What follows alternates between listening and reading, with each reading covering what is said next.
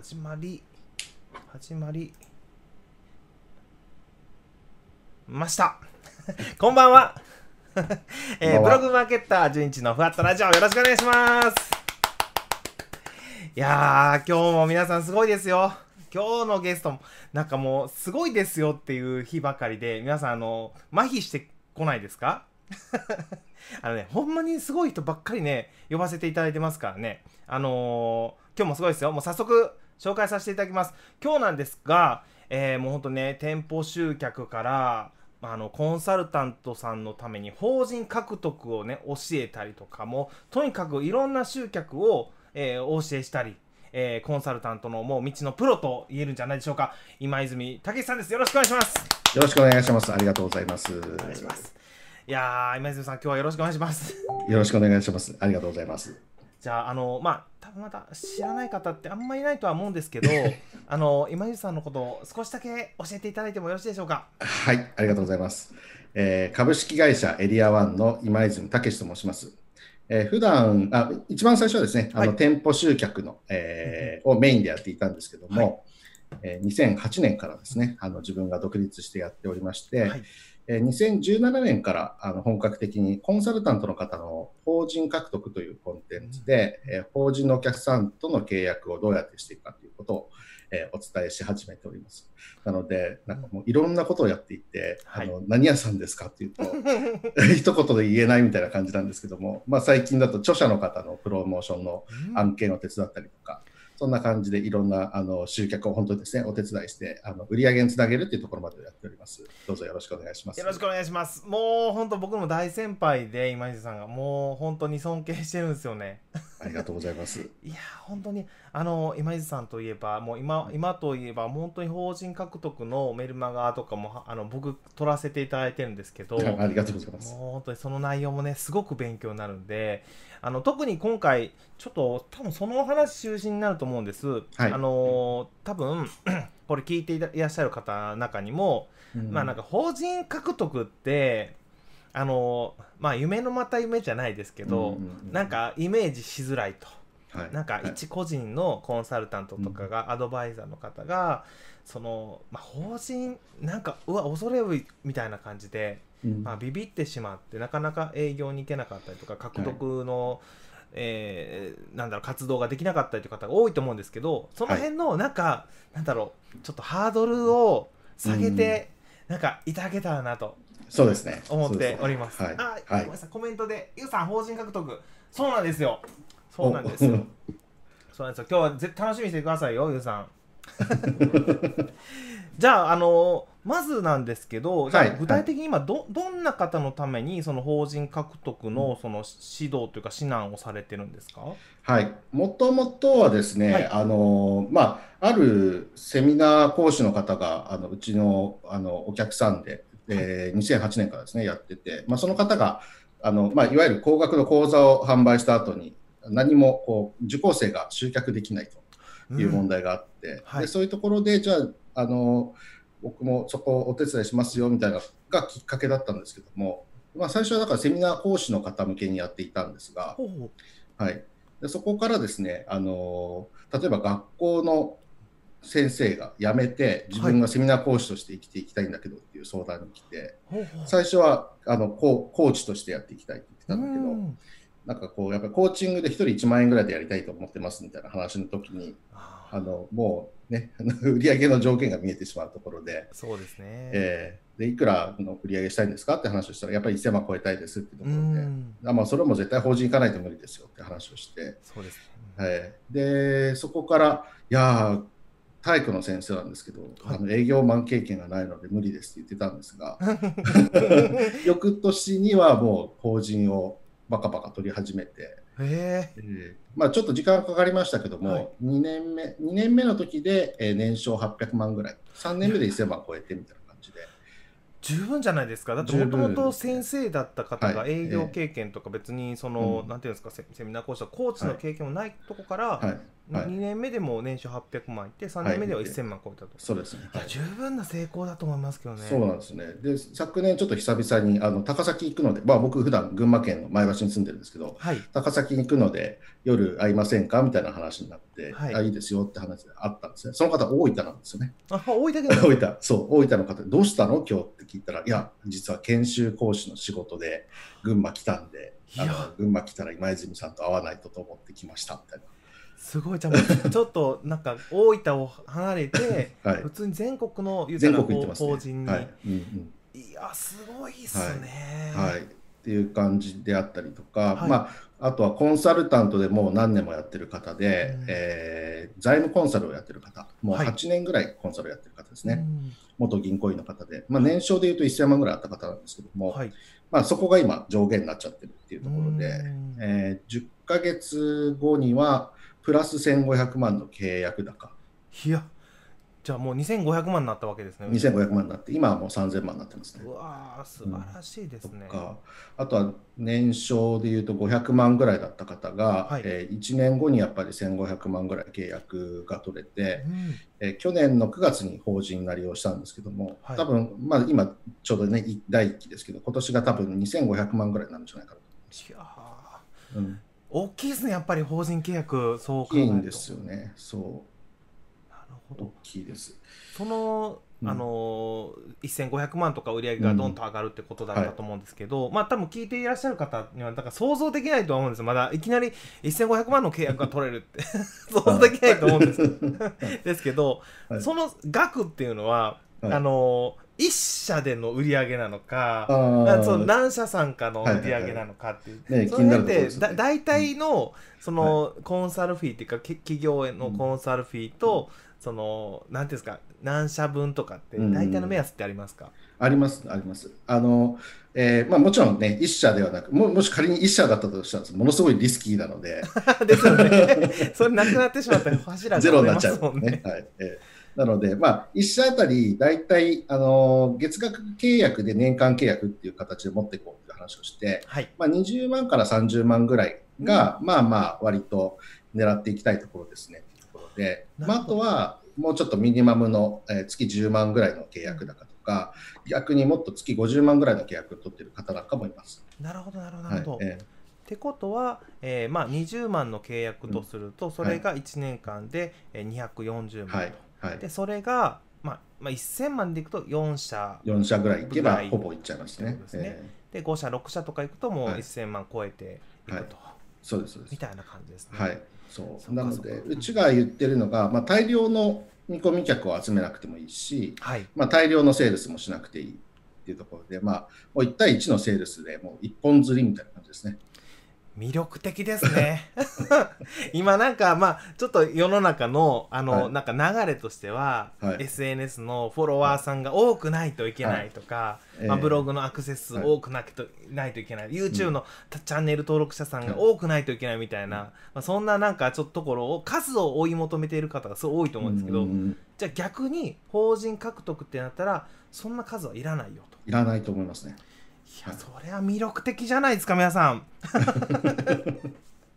ただし僕、はい。やっぱり思うのは、はい。月に2 3 0万とかの契約をいただくためには、やっぱそれなりに、うんうんその企業さんに何か貢献ができないといけないと思うんですけど、はい。あのごめんなさいちょっとここノウハウかもしれないんでどこまでちょっとお話できる範囲で全然いいんですけど、はいはいじゃあその2 3 0万円の契約を取るって、はい。どれくらいの仕事というかどどんなことをしたらその企業さんが喜んで払ってくれるものなんですかね。そうですね。あの、まあ、30万の契約だと、まあ、あの、1日ないしは2日訪問するみたいな、あの、まあ、束縛される時間で言うとそんなぐらい。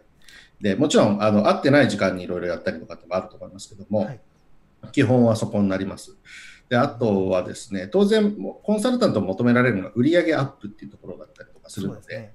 うんはいまあ、ここが、まあ、要はその費用対効果で見たときにどうなんですかっていうところが一番大きくて、はい。まあ、例えばあの月賞300万のお店が、えー月30万のコンサルをお願いするかというとなかなかやっぱり難しくて。そうですね。うんまあ、例えばチェーン店ですとか、あるいは、まあ、こう利益高の高いような業種であったりとか、まあ、1件あたりの契約高の高いような、えー業種ですね、あの住宅販売とか、えーリフォーム会社とかなんかは割と、えーそんなに売り上げ、なんていうの規模が大きくなくても、はいえー例えば従業員数5人ぐらいの会社であっても30万ぐらいの契約が取れたりとかします。はいはい、で、まあ、要はその年間360万を払って、その360万以上の利益が残せるようなはい。何か仕組みが作れれば、当然、あの契約につながるということが、えー十分可能になりますね。いや皆さん今すごいヒントですよ。わかります？皆さん。まあ単純にそうですよね。やっぱりその経費をかけていただくにはそれ以上の,、まあ、あの利益を上げられるようにしないといけないということですね、そうですね。その中で、うん。いやこれもう本当聞きすぎだったらもう聞きすぎやって言ってくださいね。本当に。じゃあやっぱ利益を上げるために、うん。今泉さんの生徒さんにはうん。どんなことを企業さんに対してしてこいっていうふうに言ったりするんですか？あのまずやっぱり社長の興味性がどこにあるかというと、はい。売上を上げる、はい、まあ、利益を高めるみたいなところの攻めが結構好きなんですよね。社長はそうですよね。なので、はい。まあ守りも大事なんだけど、はい。一番最初にやるのはやっぱり攻めで、はい。こうまあ、猫だましというかですねこのパッと成果を出す、まずは。でその後でいや売上も利益も大事なんだけど守りも大事なんですよみたいなところで、うん。そのその人いろんなコンテンツねもちろん皆さんお持ちだと思うんですけど守りのコンテンツも仕組みでちゃんと作りながらっていう感じで、えーやっていきます。あのまあ、単純な話この例えば固定費とかこう、ねあのはい。えー経費ですねいわゆる、ね、あの変動費の経費を、はい。えー例えば月に10万、20万下げられることができると、その分、まあ、単純に利益がそれだけ作られる状態になりますよね。はい。で意外と、えー無駄な経費って使ってることが多くて、はい、その無駄の見直しをどこまでできるかみたいなところがうん。あったりすると思うんですよね。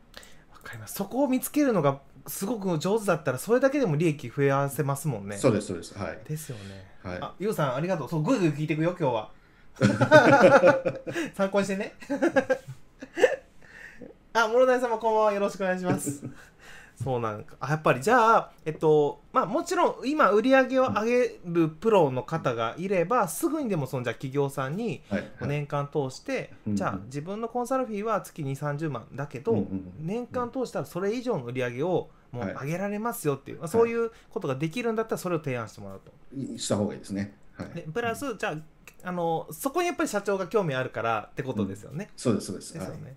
はいなるほど。じゃあそこ例えばもう本当にそんなん言ってたらあかんやろっていう話かもしれないですけどいはい。やでも私セールスとかやったことないんですとか。いや売り上げ上げるとかそんなやったことないんですけどでも法人取りたいんですっていうわがままちゃんも、まあじゃないですけど まあまあ、まあ、いみたいな方もいるいると思うんですけど、はい。はいそういった方についにはどんなアドバイスをされたりするんですか？あの実際にやっぱりそういう方っていらっしゃってですね、はい。あの全ての人が全ての経営者の方が派手な営業が好きかというとそんなことはなくて、ほうほうほう。うん、割とこのなんていうか淡々と喋り続けるような営業に落ちる人もいますし、ほううん、そこそのなんていうのその真面目キャラが受け入れられるっていうところは結構あったりとかすると思うんですよね。あのまあ、関西の方なんかは3秒に1回笑い取れあそれはちょっと早すぎですね。3分に1回。もうずっと笑ってますよね。3分に1回笑い取れみたいなね、あのなるかもしれないんだけど、はい。まあこうね、こう全国的に見ればそこまで笑いを求めてないので、経営者の方は。なるほど、はい。もうじゃあ関西の経営者への、えー、とセールスはちょっと難しいと。あのいや、えっとね、まあ、すあのお得があればいけるかなと。まあトークを自信ある方はぜひって感じですよね。はい。そうかそうかなるほど。じゃああの、まあ、そういう方が、まあ、今は、まあ、自信ないけど、まあ、そのじ自分のスタイルでもい。いから、その企業さんに貢献できることがあれば、まあ、はい。別に社長さんと淡々と喋りながらそう提案していけばいい。と。そうですあと、うちはあのクロージングシートっていうのを必ず作るんですけど、クロージングするときに、この資料を見せてあの、相手と商談しましょうねっていうのをやっていくと、これがまた制約率が安定するんですよね。さすがにそれの内容まで聞けないですね、今日。あの結構あのなんだこう、それだけで5時間ぐらいかかると思うので。なるほどなるほど、はいもうやっぱスクロージングシートを作るために、やっぱはい泉、あの今泉さんのとこで学んでいただくと。そうですね。はいなるほ。どなるほど。うん、だからさっき言ったこの2000 2500万ぐらいおそらくなるでしょうって言った方が、はい。クロージングシートのうん制約率が法人に対して30%ですね。おお素晴らしい、うん、ですごいペラペラ喋る方全然そんなことないですよ。どちらかというと内向的な方だし、うーん。うん。あのーまあ本当になんていうかねこの営業とはちょっと程遠いっていう感じの方です。うん、でもコンサル前として淡々と喋り続けて30%はあ、3社に1社ぐらいは取ってきはるんですね。取ってますね。はい。そっかそっか。じゃあやっぱその、えー、とクロージングのなんていうんですかあのお話の流れとか、はいうんまあ、何をお話しするか聞くかみたいなところうんうんがすごく大事ということそうです。ね。そこがすごく大事ですね。えっ、と5時間かかるじゃあシートだと思うんですけど、はい。一つだけなんかポイントを教えてたことってできます？か、そうですね。あの聞き上手ですね。そういうの聞き上手でですよ皆さん聞き上手あ、いやいや違います。あ僕松原さんが聞き上手だなとす思って。いませんなんか無理言ったら無理って言ってくださいね本当にあいやいや、いいんです、いいんです。あの、そうですね。まあ、本当、まあ、聞き上手であることもすごく大事だと思います。でうん何に困ってるかっていうところもね、すごくあると思うんですけど、はいあの、事例をどうやって見せていくかっていうところが、一番やっぱり目を引くところですね。事例ですね。はい。ってことはやはり自分が今までやってきたこととか、あのはい。お役に立てた方の事例をいかに魅力的に見せるかと。そうです、そうです。はい。皆さんそこですよ。はい。なるほど。ってことはやっぱり今、うん。何にもちょっと成功事例がないって方はうん。何か一つでもいいから小さな事例をどっかで作ってこないといけないってわけですそう、まずはご自身でいいと思うんですよね。自分自身の事例を作っていくっていうのでもいいと思います。うん最初はやっぱりお客さん、皆さんゼロの状態から始めるわけですから、そうですね。そこから、はい。で、じゃあどうして最初のお客さんが信じてくれるかって言ったら、その方が出してきた成果、やってきたことに信じてくれてるので、なるほど。そこをちゃんとまとめていくとですね。ってことは別にままだ他のお客さんに対して成果出せてない方でも、うん。自分が少しでも何かそのはい。誇れるような成果が出せればそれをもうれっきとしたもう資料として、うん。えー魅力的に見せられればはい。獲得できると、はい。できます。ありがとうございます、うん。いやもうあんまり聞くとちょっとほんま怒られそう。な今日はここまで。ポイントここまでにしときますね。あの詳しくはもう皆さん今あの今泉さんのメルマガのね URL が貼ってあるのでそこからぜひあのメルマガ取っていただいてあのねもう本当にいいお話たくさんメルマガに流していただきますのであのぜひそこから学んでくださいねぜひぜひぜひ。じゃあ他にもちょっといろいろお話聞きたいんですけど、まあ、はい。とはいえいろんな方をまあプロデュースとか教えして、まあ、成功事例もたくさんできてきてると思うんですけど、やっぱ中には、あのこの人やっぱすごくうまくいくなーっていう方と、まあ、はい。なかなかこの方成果出ないなーって方をいろいろ見られてはい。るとは思うんです。うんうんじゃあ今泉さんから見てはい。うまくいってる人の特徴ってどんな特徴があると思いますか、あのまずは素直で向上心があるっていうところですね。いや大事ですね。素直で向上心、うん。今聞いてる方は素直ですか？向上心ありますか？まあ、聞いてる方はかなりね向上心あると思うし、ね、松原さんのファンの方だと思うんですいえいよね。えいえ。こうこういう方はやっぱり伸びると思うんです。わかります。うん、であのまあやっぱり男性が来ることが多いんですけど、はい。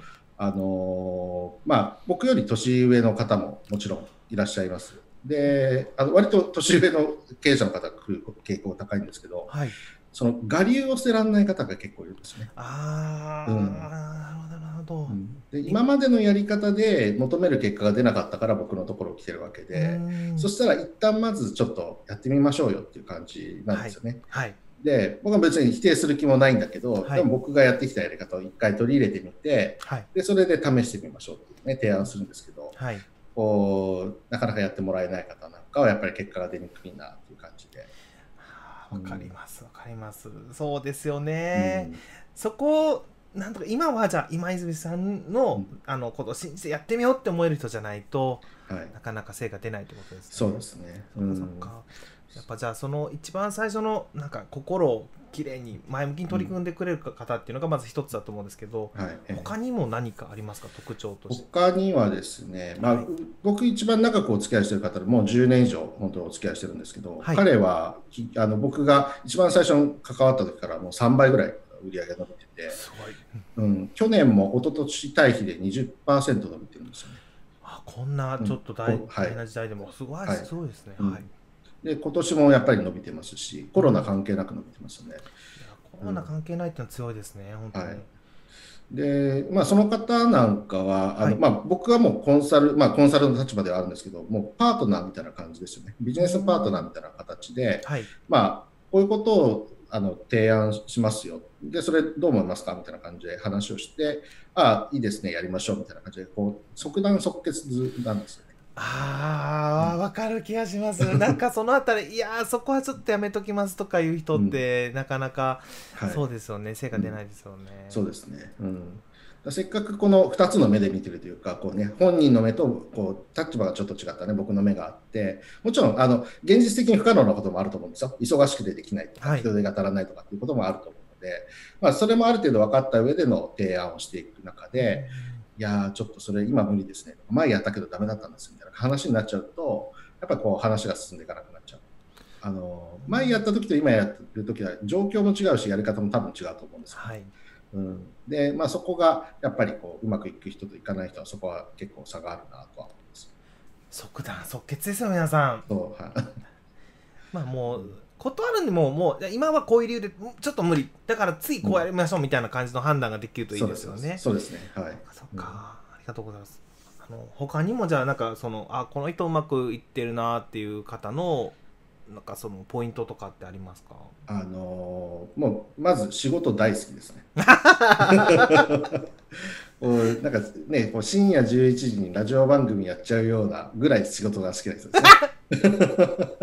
ちょっとあの僕僕のことですか？そうですね やっぱりこう仕事が楽しいと思うんですよね。楽しいですね。はい。はいうん、そういう方はあの仕事と遊びの境界線がないんじゃないかなと思うんですけど。ああよく言いますよね。はいえそっかえでまあ、僕お酒飲むのも好きなんですけど、はい。まあ、よくお客さんとも飲むんですけど飲むんですけど、はい。まあ、僕も含めてうちのお客さんはですねキャバクラとか行かないですね。ああもうひたすら居酒屋で仕事談義みたいな感じで、いやすごくわかります。僕も本当にそっちは興味なくて、それやったらなんか仕事の話したいですね。そうそうそう。延々とし続けるみたいな感じで、うん。なるほなんかそういうまず仕事が大好きで惚れ込んでて、でまああもっとこううまくいかせたいんだという向上心があってまあおのずとやっぱりそういう方は素直になっていくと思うんですけど、ど確かに。うん、そこがやっぱりうまくいく人いく人かなっていうのがありますね。ありがとうございます。じゃあもう本当にそのなかなか成果につながらない方っていうのはその本当に逆というそうですね。ってことですねあの最初でいくと、えー素直というとその逆なのでうん、頑固頑頑固者。は頑固ですよね。で即断即決ができるに対したらやっぱ優柔不断優でなかなかこう行動できないみたいな。そうですね。はい、うんで3つのあの本当仕事が好きとうんいう方で、まあ今いやいやいやいや仕事をやってるみたいな、はいはいっていうことですかね。そう。だからなんだろうこの寝てても稼げます系で、はいあのに飛びついちゃう人は多分なかなか難しいと思うんですよね。好きでややるわけじゃないですもん そうそうそうね。楽するためにやるんでしょあなたみたいな感じになっちゃう。わかる気がします。なるほど、ありがとうございます。まあ、皆さん大丈夫ですよ。多分今聞いていただいてる方はもう絶対大丈夫なんでね。もうまずはその3つのポイントだけね、ちょっと今一度振り返っていただいて、あ、素直かなとか、即断即決できるかなとか、ね、仕事好きかなみたいなとこ振り返っていただけるといいのかなと、ねうん思いますよね。じゃあちょっと話変わってしまうんですけど、今、はいはい。今泉さんがじゃあそのなんていうんですか、まあ、今見られてる方もよくね SNS なりブログなり、うん。YouTube なりなりで、まあ、発信をしている方も多いと思うんですけど、今泉さんが今おすすめしたいそのなんかうん。発信方法というか、はい。そういったものってありますか？はい、あのーそうですね、えー今年の3月にちょっと Facebook ライブを力を入れたんですけども、はい。これはかなりやっぱりいいツールで、えー40人ぐらいの方、まあ、グループページに入れて、あのはい Facebook ライブを毎日1週間やってみて、でそこからセミナーに誘導という形でやったんですよね。はいえー、40何パーセントの方がセミナーに来ました。すごいすごい制約分。そうそうですね。はい。うんへーなのでうんはい、すごくいいですね。で、やっぱりこの文字情報だけでなく、こはいのリアルにこう話をするとか、この、なんですかね、画面を通じてその人のしゃ喋り方とかをこう見ると、やっぱりこう伝わるものが、こうね、あの、より多くの情報が伝わるなっていうところは感じました。確かに確かに、はい。ただですね、やってみて思ったのは、まあ、うちの客層ではないかもしれない。という感じはあって、まあ、うちはこう、えー、なんだろうな、このあの多分ね、B2C 向けのうん。ビジネスだと、すごくハマると思います。ほう。今回、えーそのプロデュース、あのこの、えークライアントさんのですね、あの、はい。あのなんですかね、このプロデュースをしたんですけども、はい。あの一昨日あたりね、セールスが終わったんですけど、ここは、えっ、とですね、あの3週間ぐらいで1300万ぐらい売ってます。いやうん。すごい、で、まあ、これは本当 B2C なんですけど、うん。まあ、単価が、まあまあ、まあ、ちょっと高額です。高額って言っても十数万からうんあの30万ぐらいなので、そんなにバカみたいに高いわけじゃないんですけど、はいまあ、ここの制約率がやっぱ40%超えてきたりとかする。いやすごいもうでかつもう40%って制約率なかなか聞かないですけどねはい。で、これがこう決まってしまうっていう感じが、やっぱり Facebook の強さだなっていうのは、すごく感じますすよね。うん、であとは、はい僕が個人でやっぱり、あのやり続けてるのはね、やっぱりブログマーケティングスクールにいますから、ブログを一生懸命 やってるふりをして、あのめちゃめちゃ記事数少なく、あの PV も少ないんです。恥ずかしいぐらいなんです。とんでもないとんでもない本当にこう、本当にね、ちょろっとしか来ないぐらいですけど、ただ、あのそんな中でもやっぱり、あのやっぱり法人獲得したい方向けの記事を書いてるので、はい。そこをやっぱり探してやってきて、うん。制約につながってます。だから、あの数百万ぐらいの売り上げにはなってますよね、ブログからの経経由で。はい、本当に PV じゃなくて、はい。やっぱりちゃんとあのーなんていうんですか最初のコンセプトというか、はい。がしっかりしていて、はい。もうそのそこの方に響く記事さえあれば、少ない PV でもちゃんと売り上げが上がると、そうですね。はい。これですよ皆さん、はい、うんアクセスじゃなくて自分がお客さんにしたい方のために一生懸命ブログやれば自然と売り上げが上がりますもん上がりますね。はい。でうちはそのやっぱりブログだけだとアクセスが足らないので、はい。まあ、Google 広告も出していてう、ん。うん、Google 広告かなり高いですね。あの1アドレスを取るのに数千円かかっているというそうで感じで、ね。えーちょっとドキドキしちゃうんですけど、こう札束を燃やしているような気がします、は いまあ、でもこれはもうこれでやっぱりニーズがすごく濃いお客さんが来るので、やっぱり制約率が高いなという感じですね。検索エンジンって悩みが深い方というかすごいね、はい。あの意識が高い方が検索されますもんね。はい、なのであの、やっぱり検索経由で来る方とソーシャルメディア経由で来る方っていうのは、あの悩みの厚さが違うというか、違いますね。えーなので、この BTC は悩みがそんなに深くなくても売れちゃうっていうところはあると思うんですけうど、んうんあの B2B になると、ちょっとやっぱり時間もかかったりとかすると思うんですね。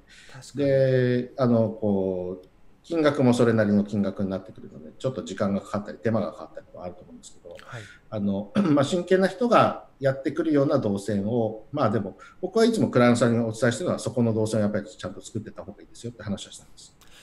なるほど、真剣な方がちゃんと来て、それがつながりの動線をちゃんと作っておきましょうと。そう。であのやっぱりメルマガもすごい大事ですし、はい。はい。まあ、僕もあの1ヶ月近くかけてなくて、今日久々に出しましたけど、僕も全然メールマガかけてないこと多いんですけどね。はい。うん。でもね、どっかでやっぱり接触を保ち続けていく必要はあるなっていうのがあって、そうですね。しもですね、この2、3年あるのが、えー2009年とか10年に教材を買いましたとか、メルマガ登録した方が今になってコンサルを受けたりとかしてるんですよ。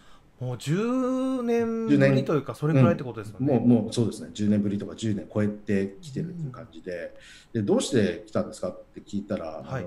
いま未だにやり続けてるんで来ましたっていう方とか、はあ。はい。うん、であと、まあ、メルマガずっと読み続けてるので来ましたみたいな感じで来られる方もいて、なるほど。うん、やっぱり続けるってすごく大事だなっていうのは、この2、3年あの、特に思ったことですよね。いやー皆さんも本当にやめていく方いるからもったいないなと思いますもんね。そうですね、うん、続ければ絶対ついてきてくれる方いますもんね。そうですね。そうなので、まあ、続けていくっていうことと、ねはい。こう濃いお客さんを集めて、その方にこうずっと絶えず情報提供し続けていく。はい、であのやっぱりあの単、まあ、うちは単価が高いからってもあるかもしれないですけども、あのやっぱり1リストこうメルマガ読者が1人入ると年間平均1万円ってよく言われますけど、それ以上のやっぱり売り上げにはつながるんですよね。うん。うん、700リストで2000万ぐらいの売り上げになっていくので、すごい。はい、3倍ぐらいですね。3倍ぐらいになっていきますよね。うん。なので、あのまあ、もちろん販売している商品にもよるし、悩みの深さによっても変わってくると思うんですけど、はい。このやっぱりつながりを持ち続けていくっていうことと、ね、この自分が求めている人を明らかにしていくっていう、普段ね、松原さんがおっしゃってることを地道にやり続けていくっていうのがすごく大事だと思います。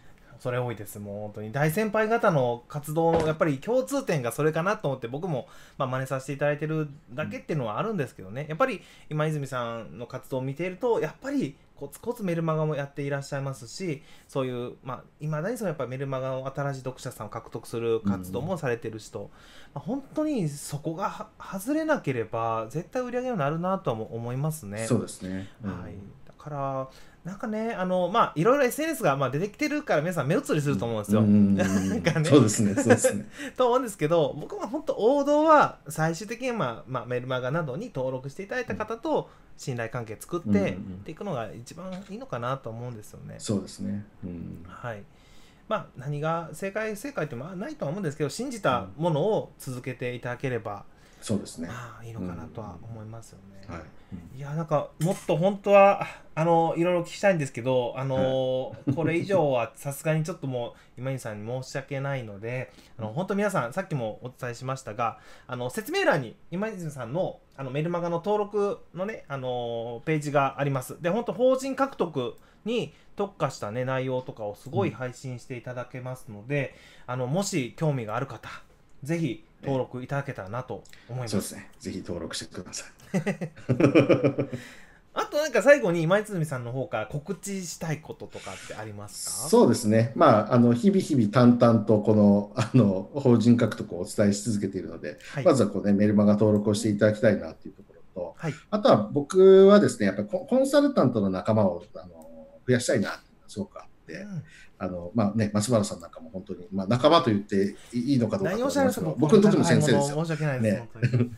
あの、やっぱりこういう方たちとのこのね、横のネットワークがこうできてくると、はい、すごくいいなと思っていてあの、やっぱりコンサルの仕事がどうして僕好きかっていうと、あの、社会に対してレバレッジをかけられるなっていうのが思っていて、僕がこう持ってる知識を他の会社に教えていきます。他の方も教えます。それが10人、20人になってきて、その方たちが良くなってくると、その先の方も良くなって、で、はいこの、その先にはこうね、日本が元気になっていくっていうのがあって、まあ今ね、コロナで苦しんでいて大変な状況の会社もいっぱいあると思うんですけども、はいやっぱりこのコンサルタントの方たちが頑張って日本を良くしていこうっていうことができていくといいな。でそんなこう熱い仲間がこうね、来てくれるといいなと思ってますので、あの、その方専用の窓口がないので、とりあえずメルマガ登録してねなっちゃうんですけども、あの、もうこういうネットワーク作っていきたいなって、どこかで、あの、やりたいなと思ってます。構成は、あの、常に思ってます。はい。素晴らしいです。もう本当に僕でよければ仲間に入れてください。もうあ、もうぜひぜひ、ぜひぜひ。よろしくお願いします。はい。あと、あれですよね、あのーうん今、今泉さんの、えーとはいお知り合いの方でも、なかなかそのコンテンツは持ってるけど、うんうんうんうんあのー集客力がないというか、広めるのが苦手だという方も多いとお聞きしたんですけど、そういった方に、まあ、ブログを書いて、まあ、その前に出てその法人獲得っていうのはちょっとできる気がしないというか、そこは別にしたいわけじゃないけど、ブログとか発信して広めるのは協力するよみたいな方もああ、もうすごくウェルカムで、もう大歓迎ですね。そういう方に本当にぜひぜひ力になっていただきたいなと思っていて、あの、そうなんですよ。こうあ社長さん地道な仕事苦手です。できない。気がします。派手なことやるね、大好きだけど。もう早いし、行動もね、行動力もあるんだけど、はいコツコツができない方が多いので、うん、逆にコツコツができるブロガーの方たちね、今これ聞いてる方たちすごく多いと思うんですけども、はいあのそういう形での法人との契約とか、あの貢献の仕方ってあると思うんですよね。いや、すごい。ねはいぜひぜひあのこう声かけてくださいって感じですね。僕あのお客さん集めますよ。そしたら。ちょっと皆さん登絶対登録してくださいよ本当に、はい。あのー今ね今泉さんが募集してくれますからね。今こんな、えー発信とか全然まめにできない社長のために代わりに発信とか手伝ってくれる方募集しますとかあった時にパッとね応募できるように。ぜひぜひぜひぜひ。はい。確かに本当にあのーなんか向き不向きもあると思うし、あの役割がありますもんね、そうですね、そう、あのちょっと話長くなっちゃいます去年、あのまあ、一昨年起業した20、今26歳の青年がいるんですけど、はい。英語コーチをやっていて、はい。で自分でやってた時は300万ぐらいの売り上げで、であまあ、一昨年の12月からあのうちに来て、コンサル受けて、で、去年の売り上げが1900万ぐらいになってるんですよ。何倍ですか？6倍以上です6倍以上になってて、うん、で、まあ、その一つのきっかけがやっぱり温度メディアのあの方の存在があって、うん。で、あの、まあ、王道の集客で言ったら、やっぱり Facebook 広告出して、はい。こうね、あの Google 広告出してみたいな感じだと思うんですけど、はい。とりあえず温度メディアの方にこうちょっと声かけて、はい。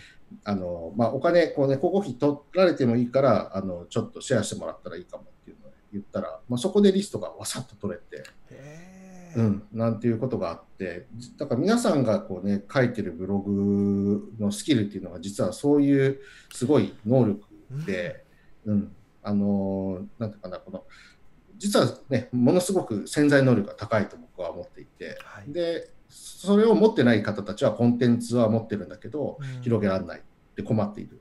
なので、ここをこうお見合いさせていきたいなっていうのが僕のもう一つの野望という感じでね、思っていて、うん、これは本当にね、あのなんかこう、ちょっと時代が変わっていくんじゃないかなとうん。思うんですよね。うん。いやーぜひ本当にそういうなんていうんですかきっかけというかもう、えあのそれを作っていただけるということで これを目指していかれるということで。じゃあそちらも楽しみにしたいですね。そうですね。はい。またそこはまた松山さんのご協力をいただきたいなと。いやもちろんです。僕でよければ、ええ。ぜひぜひ。ごね、ご連絡させていただき即断即決なので、ははいい、さすが。やります ぜひぜひご協力させていただきたいなと、ははい。いはい思います。はい。はい。じゃあ皆さんもう今日あの前半からすごい勉強になったと思うんであの法人獲得やっぱ本当ねあの魅力的だと思うんですけどあのでもなんかハードル高いなっていう方にはあの今泉さんのメルマガ読んでいただいて、あ自分でもできるかもってね思っていただいてあの今のねあの売り上げをドンと上げていただいて、ね、自分の人生も変えていただけたらなと思いますのでそうですね。で最後にはやっぱりその企業も変えて日本も元気にすると。そういうコンセプトに共感いただける方は、もう皆さん仲間として、ぜひやっていきましょう。はいはい。いい締めができましたかね？さすがです。いえいえ、すみません。もうそれ多いです。じゃあすみません。今日は本当に、あの、ビッグなゲストに来ていただきました。今泉武さんでした。ありがとうございました。はい、ありがとうございました。ありがとうございました。はい、はい、失礼いたします。いやー、本当に今日も皆さんコメントありがとうございます。ちょっと読めな途中読めなかったんで、いろいろ今ちょっと読ませていただくと、ああ、ゆうさんもね、今、ゆうさんもちょこちょこね、こ法人案件も取っていらっしゃるから、まあ、ゆうさんももっともっと今日のお話で、えー伸びていくんじゃないかなと。ね。あと、物谷さんもありがとうございます。もういつもお世話になってる税理士さんです。ありがとうございます。ね、40%の制約率すごいですよね。あ、あと、わたたくさん、昨日ありがとうございました。そう、アクセス数を追いかけて書いてた時って、確かに、あの、何を目的に書いてるか分かんないですもんね。ペルソナ大事ですよね。ありがとうございます。あ、ミシンさんも登録しましたと。あ、結構な方が登録してくださいましたね。よかったよかった。ぜひね、皆さん、あの、今日、今泉さんのお話あったより、あの、で、コンサルって、僕も コンサルはさせてもらってるんですよ。いろんな方の。で、でもなんか、一般的に言うと、コンサルってなんか怪しいんじゃないかとか、コンサル詐欺みたいな感じで、あの、言う方もいるじゃないですか。でも僕、決してそんなことは思ってなくて、あの、コンサルって自分の経験とか知識を、あの、伝えて、その伝えた方を幸せにする仕事だと思ってるから、あのー本当にやりがいがあるんですよね。僕はすごい好きな仕事なんですけど、あの皆さんそういうね、あのーコンサル業、詐欺とかね、えーいう方もいるかもしれないですけど、それはまあ多分まっとうにね、その価値を提供していないだけなのかなと思うと、なんかコンサルになると稼げるんじゃないかみたいな、最初あったじゃないですか、あの今泉さんの話でも、あのなんだろう仕事が好きだからやってると。あのいうのが本当はいいじゃないですか。でもなんて言うんですか稼げるからコンサルやるんじゃないと思うんですよ僕。だから本当にあの人のために自分の知識とか経験を伝えてそれをお互い何て言うんですかあの利益とかあの幸せのために使え使いたいっていう心からそう思える方があのコンサルになってもらえたらコンサル詐欺っていう方はなんか減っていくんじゃないかなと思うんであのより良いコンサルになっていきましょうね皆さん。ね。はい。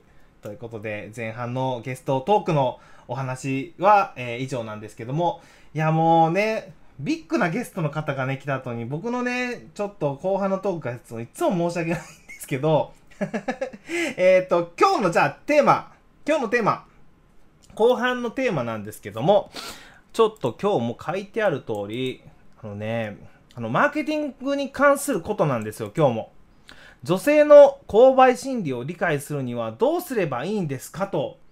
これね、実は僕も結構よく読んでる Web 担当者フォーラムさん、あの Web タンさんですね。Web タンさんの今日記事があって、すごい面白いなと思ったので共有させてもらえたらなと思います。ちょっとね、あの、YouTube の説明欄にも貼らせてもらってます。あのね、男性とやっぱり女性、購買心理は違うぞというのがね、この漫画でよくわかるんです。まあね、ウェブタンさん、たまにこう漫画で解説してくれるからね、面白いんですよね。僕も漫画描きたいな、久しぶりに。でね、あの平たく言うと、このね、この記事で何が言われてるかというと、あのー、やっぱり女性をターゲットにマーケティングするんだったら、まあ、女性ならではの購買心理とか購買プロセスをしっかりと知った上でやんないといけないよっていうのを書いてあるんです。で、えっ、ー、とですね、男性と女性で購買心理の違いって何ですかというお話があったんですが、皆さん何だと思いますか？男性と女性の購買心理の違いって何だと思いますか？これがね、ウェブタンさんのね、漫画では、シンデレラを使ってね、紹介されてるんですよ。シンデレラ。じゃあ男性にとって、男性がもしね、今、シンデレラだとします。あの、貧しい頃の、あの、ママ母に掃除をさせられて、なんか意地悪されてる時の、えー、シンデレラが今の自分だとします。ね、そして、あ、しまった。ほんで、あのー、理想の未来っていうのはやっぱあれじゃないですか。お城で王子様と出会って結婚するみたいな。まあそれが理想とか夢だったりしますよね。そうすると男性はどうするかと、その理想に向かってどうするかというと、頑張って自分でレベルを上げて、あの、自力でお城に行こうという、えー、方法を取ったり、あとね、なんだろう、効率よく楽になんか登っていきたいなって、その近道とか、あのチートをねあの求めたりとかなんかあのあと欲しいパワーアップの変身ベルト欲しいみたいな感じで思うらしいんですよ。ね。それに対して女性女性が今もしシンデレラの昔の貧しいいじめられた状態として、えー、理想の未来が、まあ、お城のね王子様と結婚するみたいだとすると女性の場合どう思うかっていうのを書いてあるとあ書いてあるんですけど 女性の場合シンデレラっていやいや今このいじめられてる貧しい状態は仮の姿なななのよと。噛んでしまった仮の姿なのよと。いつかこの、えー、呪いが解けて本来の自分に戻れるはずよと。で私が今欲しいのは、えー、一瞬で元に戻る魔法なのよって考えるみたいなんですよ。これ分かります？女性の方。分かりますかね？あまさみんさんありがとうございます。感度とか、えー、ときめきとかですかねと。ありがとうございます。ね。そう。だから、あの、女性にとっては、その、よくあるじゃないですか。あの、魔法のレシピとか、魔法のなんとかっていうのが、女性にすごい響きやすいキャッチコピーってよく言われるんですけど、なんか、ちょっと今日この記事見てピンときたんですよ。あ、だから女性って今は仮の姿でうまくいってないとか、あの良い状態じゃないけど一瞬で魔法で元に戻るんだ。なんかお姫様になってキラキラってなれるんだ。だからその魔法を求めてるんだっていうのね。そういうのを書いてあるんですよ。であのもしだから女性に何かを売りたいんだったら本来の自分とか取り戻すっていうのがキーワードになりますよっていうのが書いてあるんです。これどうなんすか？分かります？あ、わかります？まさみんさん。わかる。そっか。これね、男性の僕には全然わからへんくて、本来の自分って、お姫様でもないし、まあまあ、あの、シンデレラとしたらですよ。本来の自分はシンデレラでも、あお姫様でもないから、頑張って努力してお金を稼いで、えー、綺麗な服を買って、お化粧で綺麗にして、なんとか努力して王子様にあの認められないといけないっていう、なんかその、ね、あの、努力とか、自分のなんかヒーローズジャーニーじゃないですか、そういったことを求めてしまうんですけど、女性はちゃうんすね。ちゃうんすね。いや、これね、すごい勉強なんですよね。で、まあ、これをね、あの言ってるのが、そのやっぱ女性の著者の方がその解説をしてたんで、まあ、まあ間違いのないのかなとは思うんですよね。女性へのマーケティングのあのプロの方が、えー、今回の記事は紹介されてたのであのすごい勉強になるなと思いました だからねあの僕もたまにね女性の方と組んであのなんだろういろいろプロモーションとかしたすることもあるんですけどもあのそれすごい助かるんですよ それすごい助かるんですよ。僕だってね女性の気持ちわかんないんですもん。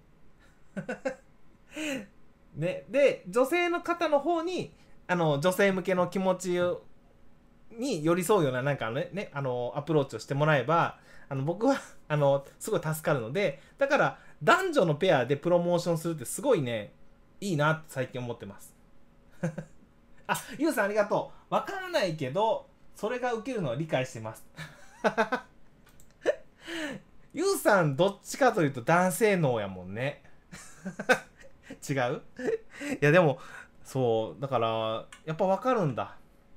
なるほどな。だから皆さんねもし女性向けに何かあのプロモーションとかセールスとかマーケティングとかまあされる時は今日のお話の、まあ、女性に対して何か売る時は本来の自分を取り戻すと。で、えー、あとは魔法をかけてパッともう未来に行ってもらえるみたいな そんな感じのねえー、マーケティングをしてもらえたらいいのかなと思います。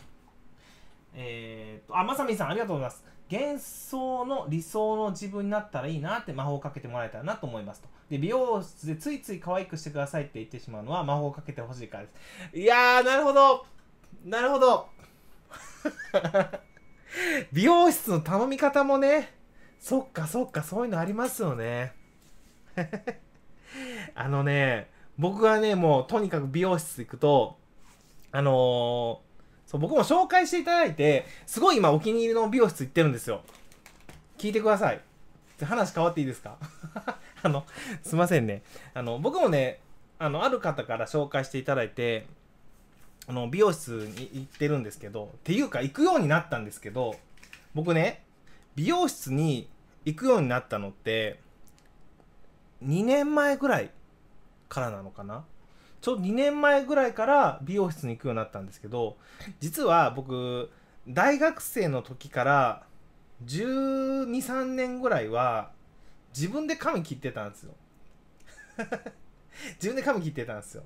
でななんかねあの一回ねしすっごいひどい失敗を美容師の方にされて失敗じゃないかもしれないけど僕があんま好きじゃななんかうわもうこんなんなってもらったらもう絶対失敗やんってなってしまったのがあってそれ以来もう美容師の方信じられへんみたいになってもう自分で切るって言って自分で切ってもそんなねあのうまくなるわけはないのにまあでも自分で切ってた時期があってまあそれ慣れてたんですけど慣れてたんですけどまあすごいあのある方に紹介してもらってすごいあのなんだろう上手な方というかあのなんだろうあれですよもうこんな僕でもなんかパリコレとかに行っていらっしゃる美容師さんに今切ってもらってるんですよ。ね。でまあ本当にその方やっぱ上手なんであのもう任せたらね任せたらもうやっぱりすごい気に入る感じにしてくださるんですよ。あ今泉さんありがとうございます。えー、っと、今泉さんのいつもの感じです。あ、もうほんとめっちゃわかります。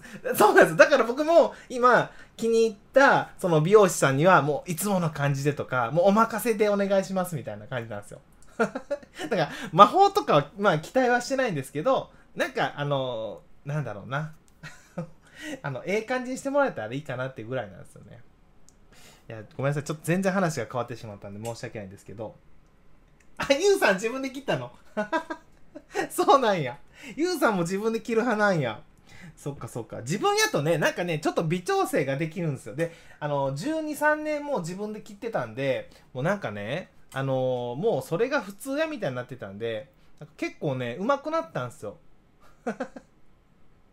えゆきえさんも？ゆきえさんも自分で切ってるんですか？待って結構自分で切る派が多くてちょっとびっくりしてるんですけど。そうなんや。あわたたくさんはさすがに自分で切れないんでずっとバンダナしてますと。ありがとうございます。そっか。いや皆さんのちょっと美容室事情を聞くとなるとまた面白いな。自分で切ってる派が意外と多いのにちょっとびっくりしました、ね、しかも女性が。そっかそっか。はい。でまあ何の話か分かんなくなるんでちょっと あのあの方向を戻すと今日のあの取り上げたテーマは女性の購買心理を、まあ、理解するためにどうしたらいいのという、まあ、お話でした。はい。ということで最後最後なんですが今日のマーケティング用語のコーナーですね。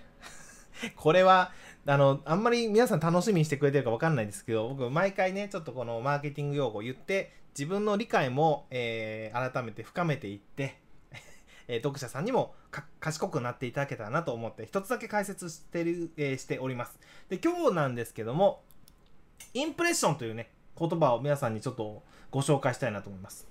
皆さんインプレッションって説明できます？インプレッション。結構ねこの今の時代ねインプレッションってねよく使われるんですよ。でこのインプレッションって何かというとあの平たく言うと皆さんが投稿した何か SNS の写真でもいいしあの文章でもいいしあの YouTube の動画とかでもいいんですけど何回目にしてもらったかっていうあの表示回数です。表示回数。それがインプレッションだと思ってください。わかります？でその表示回数ってあの実はねこれあじゃあめちゃくちゃたくさん表示されてるからすごいやんっていうことではなくてあの実はこれセットで覚えていただきたいのがあのねそこからちゃんと自分のコンテンツをじっくり見られてるかっていうそのエンゲージメントっていうのをね本当はねセットで覚えてほしいんですよ。でインプレッションっていうのはただただ本当にちらっと目に入っただけでも、えー、表示されたっていう風にあのー、なんだろうカウントされてしまうものなんです。で例えるなら 例えるならあの Google 検索で言うとインプレッション数っていう表現はあまりないんですけど Google 検索で言うと表示回数っていうキーワードがよくねサーチコンソールとかに出てます。あれがまさにインプレッションです。あのブログ書いてる人とかだったらおなじみかもしれないですけどサーチコンソールでなんか検索レポートって見てもらうと今あなたのこのキーワードで何回表示されて実際何回クリックされていますかというのが出てくると思うんですけどそのね本当に大事なのってクリックの方じゃないですか。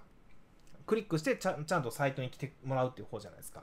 だからあの表示回数っていうのはあくまでもちらっと皆さんが目にした回数なんであのねあんまりこれはね指標にしてほしくないんですけど、あ、とはいえとはいえねとはいえあのね母数としてすごく大事な数字なんですよ。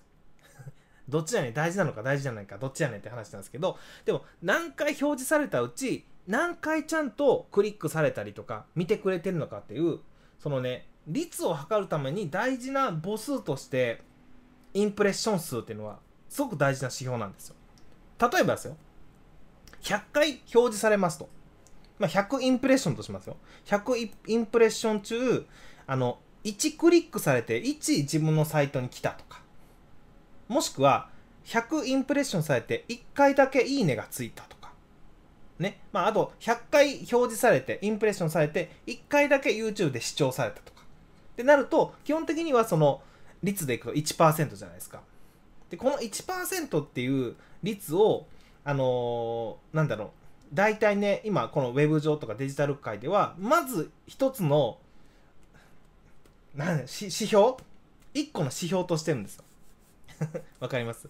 大体100回表示されたら1回読者さんが反応してくれるっていうのが、え大体の指標になってるのであのやっぱりインプレッション数をたくさん上げていくっていうのがより多くの方に反応をもらうエンゲージメントしてもらうっていうのののなんていうあの母数になる部分なのでここを増やしていかないといけないっていうのは、えー、考えていかないといけないですよ。何言ってるか分かるかな？ちょっと僕もあんまりうまく喋れないから申し訳ないんですけどだからあのいかに多くの方に情報を届けたいかっていうね、えー、皆さん思ってると思うんですけどそのためにはそのためにはまずたくさんのところに表示をしてもらわないといけないんですよ。ね、ブログをたくさんの人に見てもらいたいと思ってても、ま、そもそもまず皆さんのブログ記事のタイトルが、えー、表示されないと自分のウェブサイトに来てくれないし。あと、えー、YouTube でもそうじゃないですか。YouTube の皆さんの動画のサムネイルがなるべく多くの方の目に留まらないと再生するとこまで来てもらえないんですよ。だからあの表示回数を上げていく必要がありますよね。はい。あ YN さんありがとうございます。Twitter でもありますよね。ツイッターでもね、インプレッション数ってあるんですよ。そう、ツイッターもやっぱり、やっぱりその、タイムラインにパッと目に入っただけでもインプレッション数ってカウントされていくんで、じゃあ、あの、インプレッション数が、あの、1万あるからって言って、本当に1万の人に反応してもらってるかっていうと、実際はそうじゃなくて、大体その1%ぐらいの、えー、1万分の、えー、1%なんでね、まあ、100人ぐらいがやっとちゃんと見てくれてるのかなっていうぐらいですね。はい。あ、まさみんさんもありがとうございます。インプレッションはインスタグラムでチェック。ああ、そうそう、インもう、だからいろんなところでインプレッション数って出ますよね。インスタでもあります、もちろん。インプレッションがいくつで、で、どれくらいが、その、なんだろう、今保存されたかとか、ね、出てますよね。ということであのいかにインプレッション数を上げていくかっていうのは今の時代すごく大事なんですけど、まあ、そのねそこがすごく難しいんで皆さん今どんな努力をすればいいかっていうと、まあ、僕なりのヒントなんですけどインプレッション数を上げるっていうのは本当に露出をたくさんさせていかないといけないので SNS とかでいくとやっぱりねあのえっ、ー、とね頻度頻度は高くだから、なるべく毎日更新するというのは大事ですし、あの、それがね、まずはインプレッション数を上げる一番最低限やった方がいいことですね。頻度を上げる。今、あんまり多くの方にいいねとかもらえないとか、コメントとかもらえないとかいう方は、そもそもインプレッション数が少ない。で、でえっと、頻度が少ないんですよ。投稿の投稿の頻度が少ないから、インプレッション数も上がらないし、だからエンゲージメントちゃんとコメントとかね、反応がもらえないという感じなので、まず今、いろんな方に反応もらえないっていう方は、インプレッション数を上げるために頻度を上げてみてください。頻度を上げると、あの、これね、まあ、いろんな、今、デジタルツールの、なんだろう、傾向にあるんですけど、毎日投稿してくると、結構ね、あのピックアップしてくれたりとかしやすくなるんですよね。YouTube もそうですしね。YouTube もそうだし、SNS もそうだし、なんか、どんどんね、あの、今日ごめんなさい、なんかめっちゃカミカミやな。えー、インプレッション数を上げるために頻度を上げていくと、より多くタイムライン流れてくれるし、より多くあの画面に出してくれるから、その分多くの人に反応がもらえるという状況になってきます。だから大変なんですけど、毎日毎日何かを投稿するって、インプレッション数を上げて、その結果自分のメディアを見てもらうためにはすごく大事なことなので、えー、ぜひ皆さん、あの、頻度にもこだわって発信をしていただけたらなと思います。はい。で、あとはもう今日ね、あのー、あまり数じゃなくてね、本当に大事なのは、ペルソナに刺さる、えー、内容を発信して、そこからもう濃いお客さんを取るっていうのを前半のお話でね、えー、学べたと思うので、まあ、頻度は高く、え、濃いペルソナの方に向かって情報発信をしていただければ、あの皆さんの何らかの売り上げとかね、えー、目的につながりやすいんじゃないかなと思います。ということで、すいません、今日はちょっとインプレッションのところうまく説明できたかわかんないんですけど、ぜひ、ちょっと今日インプレッションって言葉聞いたなって思ったら、自分の SNS とか、ね、えー、で、ちょっと、なんだろう、インサイトとか開いてみて、自分のサイトを、今、どれくらいインプレッションあんのかなっていうのを見てもらえたら面白いかなと思います。ということで、今日も1時間ぐらいになりましたが、えー、皆さん、いかがでしたでしょうか？僕、心残りは、本当に今泉さんに失礼なんですけど僕今泉さんの今泉って全然うまく言えなかったのがすごい心残りになる 本当に申し訳ございませんでした僕もか噛みますので大丈夫です。本当ですか言いにくいです。すいません、もう本当に。ということで、あの今日は本当に遅くまで、えーありがとうございました。本当にゲストの今泉さんも ありがとうございました。ありがとうございました。ではでは皆さん、えーもしよかったら、えー高評価とチャンネル登録もしていただけると嬉しいです。ではでは、今日のお相手はデジタルマーケター純一と、えー今泉さんでした。ありがとうございました。ありがとうございました。さよなら。